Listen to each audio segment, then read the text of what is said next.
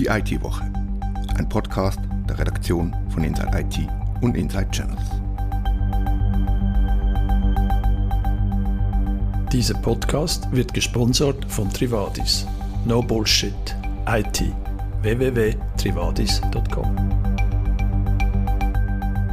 Der chinesische Telekom-Ausrüster Huawei ist seit längerem in den USA und in Teilen Europas unter Beschuss. Nun gibt es Neuigkeiten. Die Übernahmewelle in der IT-Branche ist schon recht hoch. Sie wird nächstes Jahr noch höher, sagt Gartner. Wir von Inside Channels sind gar nicht erstaunt. Und wir diskutieren, wer wen aus der IT-Szene übernommen hat und mit welchem Geld und welcher Absicht. Zum Schluss beschäftigen wir uns mit einem Management-Thema.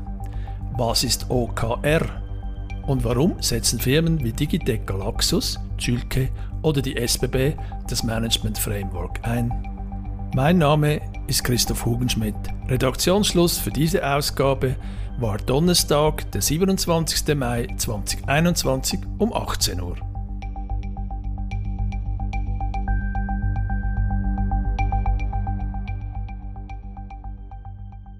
Das Schicksal des chinesischen Technologiekonzerns Huawei gehört zu den Dauerthemen in allen Wirtschafts-, aber auch Tech-Medien der Welt. Denn Huawei hat den riesigen Weltmarkt für Telekom-Ausrüstungen den letzten Jahrzehnten und Jahren wirklich im Sturm erobert, bis die USA und der Ex-Präsident Trump begannen, Huawei zu beschuldigen, ein trojanisches Pferd der chinesischen Geheimdienste und Streitkräfte zu sein. Und begannen weltweit Druck zu machen, Huawei vom Markt auszuschließen. Nun gibt es Neues aus China zu berichten, wie Thomas Schwendener schreibt. Tom, was ist die Story? Ja, es ist ein internes Memo von Ren Zhengfei, dem Gründer von Huawei, geleakt. Und zwar schreibt er darin, dass er seinen Konzern künftig viel stärker auf Software ausrichten wolle. Und zwar wird dies damit begründet, dass die USA dort weniger Sanktionsmöglichkeiten haben. Ähm, zu den Produkten des Konzerns gehören zum Beispiel das Cloud-KI-System Mindspore, aber auch das Betriebssystem Harmony OS für äh, Smartphones das jetzt am 2. Juni dann auch auf den Markt kommen soll. Und zwar will sich Huawei damit auch aus der Abhängigkeit von Googles Android lösen.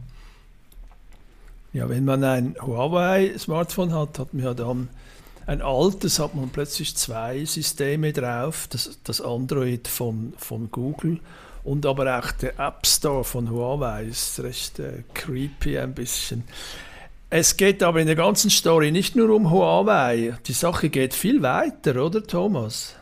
Ja, eigentlich ist es ein weiterer ähm, Schritt zu, zu so einer Eskalation halt oder zu, sogar zu einer Aufspaltung. Ähm, und zwar wird ja schon länger von so etwas wie einem neuen Kalten Krieg oder wie das auch gewisse Kommentatoren nennen, gesprochen. Da geht es halt um diesen großen Konflikt, vor allem zwischen den USA und China.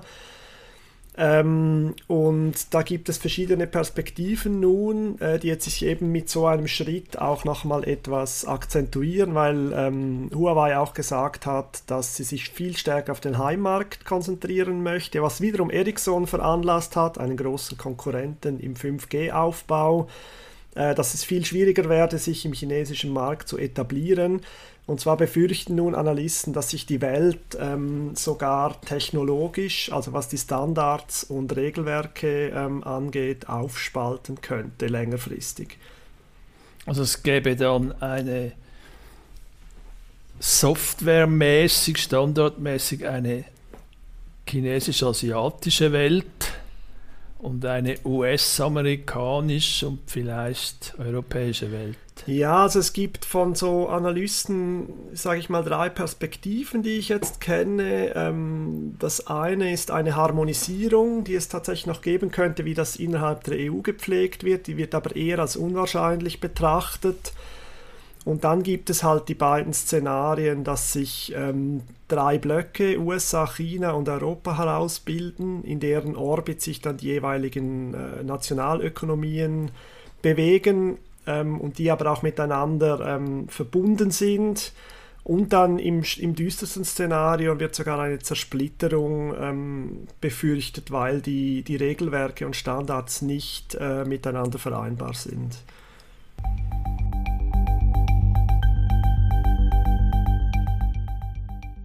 Das Übernahmekarussell in der IT-Branche ist auch in der Corona-Krise nicht zum Stehen gekommen. Nun soll es sich noch beschleunigen, sagt der Marktforscher Gartner. Marcel Gamma, mein Gesprächspartner eben. Marcel, was ist die These von Gartner? Ja, Gartner äh, sagt, dass 2022 weltweit gesehen äh, die Fusions- und Übernahmeaktivitäten äh, einen ewigen Rekord im Tech-Bereich erreichen werden. 2018 war ja das bisherige, äh, der bisherige Höchststand, 2022 will man also diesen noch übertreffen. Sie sagen auch, dass sich 2020 äh, Corona-bedingt, laut äh, Gartner, weniger Übernahmen und Fusionen äh, vollzogen hätten und dass sich die Aktivitäten aber rasch erholt haben auf das, ich sage jetzt mal, Normalniveau bis heute. Also Gartner spricht vor allem über Finanzinvestoren, oder? Ja, die haben am meisten zugenommen, sagt Gartner, wenn ich dich gleich unterbreche. Das ist plus 93 Prozent. Mehr Übernahmen. Da gibt es auch in der Schweiz ganz viele Beispiele, die wir auf Inside Channels äh, verfolgt haben. Das für mich eines der größten Beispiele ist der, der Gia Avectri-Stil. Dahinter steckt die Grapha Holding das ist die Familie, der Besitzer des Maschinenbauers Müller-Martini. Und Graffa hat früher schon die Security-Laden Aventec und Polydata geschluckt und will zusammen, wollen sie nun einen großen Schweizer IT-Dienstleister aufbauen. Und ich glaube, du hast auch noch einige Beispiele, oder? Ja, ja, es gibt eigentlich wirklich, wenn man sich mal zusammensucht, wirklich viele Beispiele, äh, auch mhm. aus diesem Bereich in der Schweiz ein bisschen fraglich, ob es rein schweizerisch ist. Das Wien wurde durch die Venture äh, Capital Firma Insight Partners letztes Jahr äh, den Amerikanern für 5 Milliarden gekauft.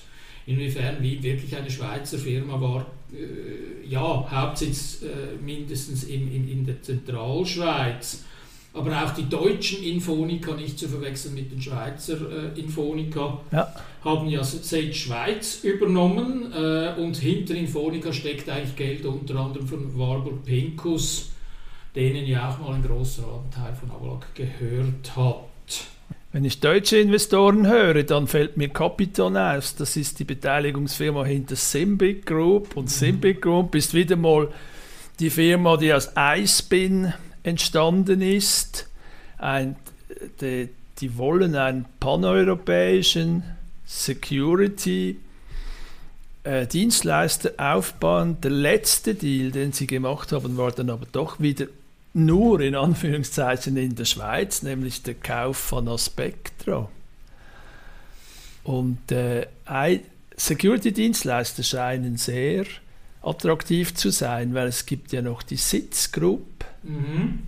Swiss IT Security Group mit dem Geld von Uvenau Capital, eine Schweizer Beteiligungsfirma.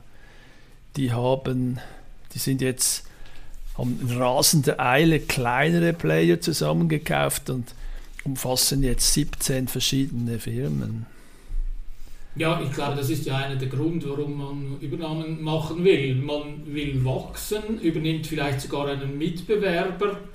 Also Gartner zum Beispiel sagt, äh, dass eben die Konsolidierung von Anbietern mit einem ähnlichen Portfolio sei sehr stark gestiegen in den letzten 12 bis 16 Monaten. Äh, auch das ist ein, ein, Trend. Und die Frage ist ja immer auch, äh, äh, wie reagiert man darauf, wenn sich ein, ein, ein Markt, Security ist natürlich äh, sehr interessant geworden, wie reagieren Käufer und Verkäufer und Mitbewerber bei einer Konsolidierung? Mhm. Und dann haben wir noch mehr Schweizer Beispiele. Spannend finde ich, es gibt drei riesige japanische Konzerne, die IT-Dienstleister weltweit aufbauen wollen. Der größte ist wohl NEC, die Avalok gekauft haben.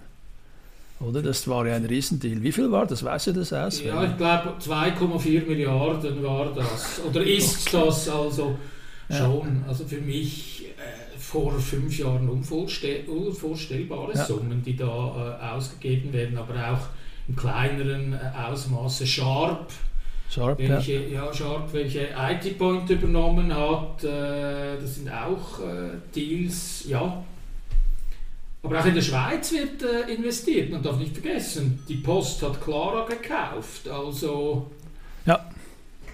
Es, es geht sehr viel. Und laut einer KPMG-Studie von, von Anfang diesem Jahr äh, wurde in der Schweiz jetzt im Unterschied zu, zu Gardner-Prognose auch kein, kein Niedergang an, an Übernahmeaktivitäten äh, festgestellt. In der Schweiz läuft es rund. Die, die, die mhm. Branche verdient gutes Geld. Ja, und ich höre von unserem, äh, unter anderem von unserem Kolumnisten Urs Brandl auch, dass viele Firmen sogar mehrere Übernahmeangebote regelmäßig auf dem Tisch haben und vergleichen können. Was wir noch, was wir noch vergessen haben, das sind die Kleinen, die untereinander konsolidieren. Es gibt da ein Beispiel, Gregor Neff von Achemon ICT, der sich Sercon geschnappt hat. Mhm. Also sind die Ackermann, das ist weniger als 100 Leute, Sercon sowieso. Und auch da gibt es kleinere Konsolidierer. Und jetzt könnte man natürlich äh, spekulieren, wer ist der Nächste auf der Gruppe, oder? Aber das machen wir jetzt, glaube ich, nicht. Also ich sage jetzt mal ganz offen und ehrlich, ich werde nicht Google übernehmen. Okay, das, ja, schade. Es würde Google endlich zum Werbekunden werden. Nein, was ich noch, darf ich noch einen Werbespot machen? Bitte schön. Weil am, am Channels Forum haben wir doch einige der Player, die wir jetzt erwähnt, erwähnt haben, haben wir auf der Bühne. Gregor Neff mit Achemon Acetin und Sergon. Dann haben wir Walter Borgia, der Lake Solutions an Rico verkauft hatte, der uns erzählt, wie das geht, eine Firma verkaufen mhm. in einem Workshop, glaube ich, mit dir mhm. als Moderator. Und äh, ganz gespannt bin ich auf Christoph Macherel. Das ist der Mann, der neue Leiter der Firma Avenig. Und Avenig ist der Zusammenschluss von GIA mit Avectris. Und die sind also alle da auf der Bühne und ich glaube, man kann, wenn man da hinkommt, kann man selbst erleben, was es bedeutet, diese Konsolidierung. Die Leute, die da mitspielen, sind zum Teil da. Das Inside Channels Forum findet am 8. Juni 2021 online ab 13 Uhr statt. Programm und Infos zu den Tickets gibt es auf der Webseite des Forums www.forum.inside-channels.ch.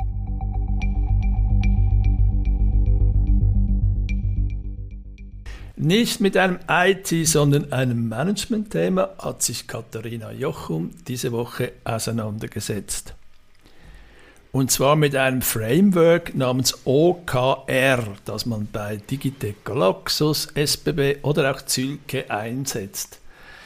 Katharina, kannst du uns OKR kurz beschreiben? Was ist das? Ganz simpel gesagt ist es eine Management-Methode, die über die klassische Zielvereinbarung hinausgeht. Das OKR Framework gibt es bereits seit, Jahr, seit Jahrzehnten. Intel, Mitgründer Andy Grove, hat es in seiner Firma eingeführt. Bekannt wurde die Methode dann insbesondere durch Google. Und warum hast du das Thema diese Woche angeguckt? Was war der Anlass, dass du äh, dir das rausgepickt hast? Ähm, ich finde das Thema Management und Organisation, Organisationsentwicklung generell interessant. Mhm. Mit OKR habe ich mich jetzt schon länger beschäftigt. Es ist einfach ein bisschen Zeit vergangen, bis ich es nun geschafft habe, auch einen Text zu schreiben. Äh, vielleicht noch kurz ähm, zu OKR, zur Methode selbst. Ja, gerne. OKR steht für Objectives und Key Results.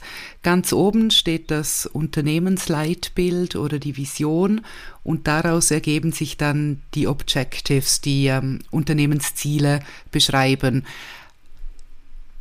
Ähm, Diese müssen noch nicht ganz konkret sein, aber die Key Results sind es dann. Das sind die messbaren Ergebnisse, das, das es braucht, um ein Objective zu erreichen. Ähm, das Ganze ist relativ flexibel. Das Framework kann auf die eigene Firma angepasst werden, muss nicht in ganzen Unternehmen eingeführt werden, sondern kann auch in einzelnen Abteilungen genutzt werden. Wichtig ist auch im, im Gegensatz zur klassischen Zielvereinbarung wird bei OKR in viel kürzeren Zyklen gearbeitet, häufig quartalsweise.